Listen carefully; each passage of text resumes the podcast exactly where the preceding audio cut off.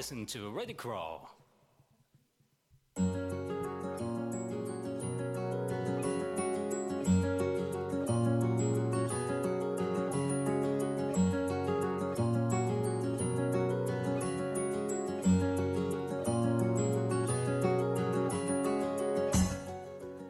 体の広場健康に関わる4名の健康ナビゲーターが日帰りで15分の番組を皆様にお届けします金曜日は極度の腰痛を経験して治療の道へ。鍼灸師の近藤信春がお送りいたします。私がお送りするのは東洋医学の知恵を使って少しの工夫で賢く生きるポジティブマインドセット。今すぐできるを今の今日のエネルギーにしていただくコンテンツです。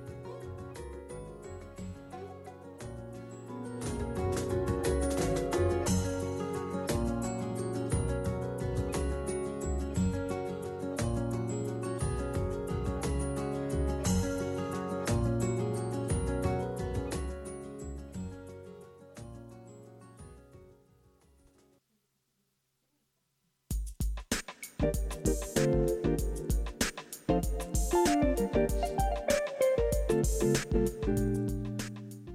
い改めましておはようございます。針灸師の近藤です。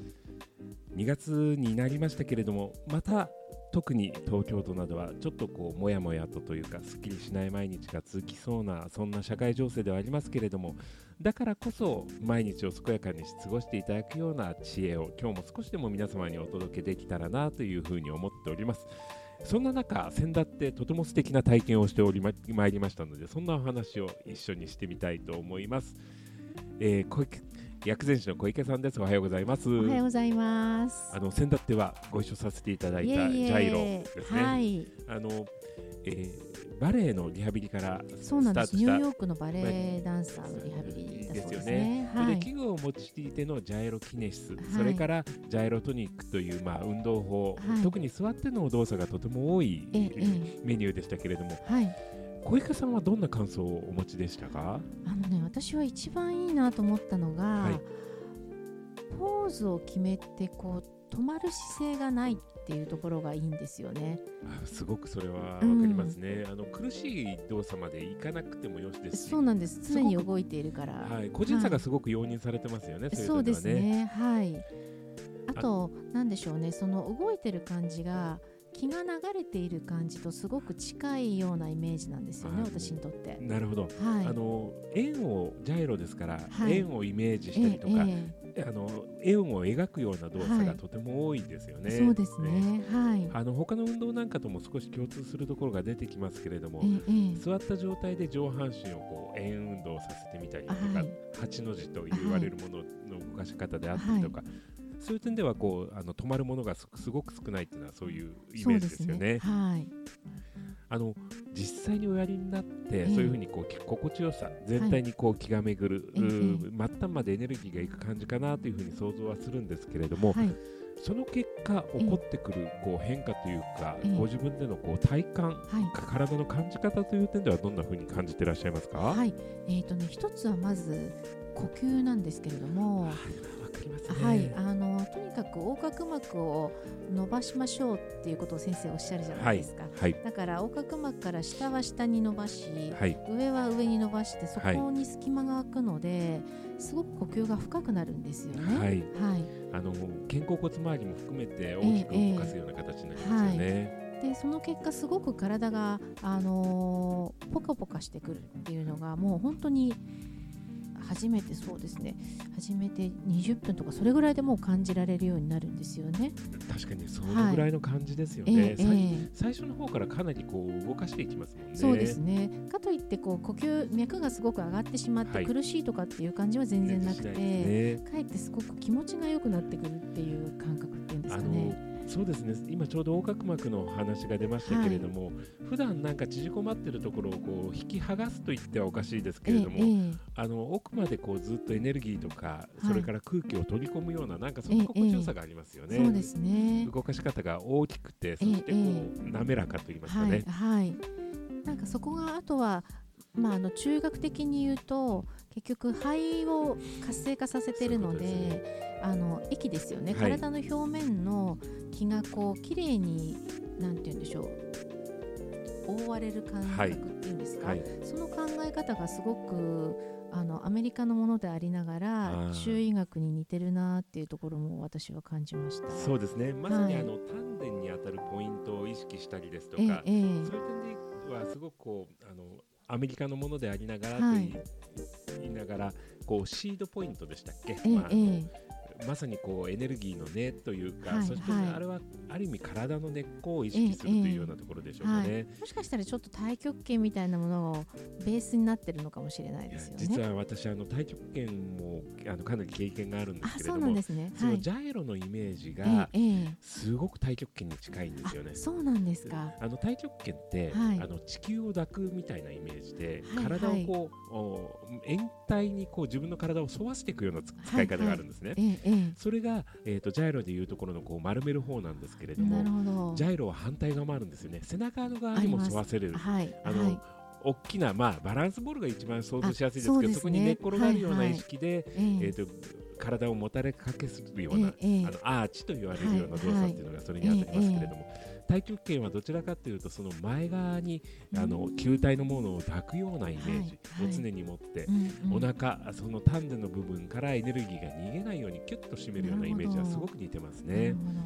あのうんそういうところも合わせながらはい。あの日常的な動作特にええ座ってる時間が長くなったっていうお話は患者さんからもすごく聞くこと今が多いですかね。多いですよね。はい。ですからそのもう少しダイナミックに座るという姿勢はい。その姿勢をむしろ座るという動作としはいて捉え直してみようというお話を、ちょっと今日ジャイロのお話を交えながらさせていただこうと思います。今日はどうもありがとうございました。はいました。そして貴重な機会と本当に素敵な場所ですよねあそこね。行くだけでも気が上がりますよねあ確かにそうですよね。はい、貴重なあの体験をありがとうございました。いえいえまたそういうのに興味ある方があったら、ぜひね、ああの、ね問い合わせていただきたいですね。はいご紹介もできるかと思います。はい。はい、どうもありがとうございました。薬膳師の小池さんでした。はい、今日はですね、あのちょうど先、えー、先だってご一緒させていただいたジャイロキネシスという、まあ、ボディーワークについてお話をさせていただきましたけれども、今日皆さんにお話ししたいのは、今とても長い時間座ることが多くなってらっしゃるというお話もよく聞きますので、その中で、えー少しこう座るっていう姿勢をもう一回捉え直してみようということを、えっとジャイロをヒントにやってみていこうかと思うんです。ほとんどの方は、えーお家での、えーリモートワークなどでパソコンに向かわれるときにおそらくは背もたれにのある椅子にお座りもしくはキャストのあるものに座ってらっしゃる方も多いかと思うんですけれども一度私から提案したいことっていうのは座ってる状態でも立つ時と同じように一回両足をしっかりと地面について体重をそこで支えてみましょうということをお伝えしたいと思います。まず皆さん座っていただいた時に、えー、と足を肩幅よりも広い状態にそして膝よりもかかとがちょっとだけ前に出るような状態にしていただいてつま先がハの字になるような場所。そこで少し、えーかかとに体重を感じるように。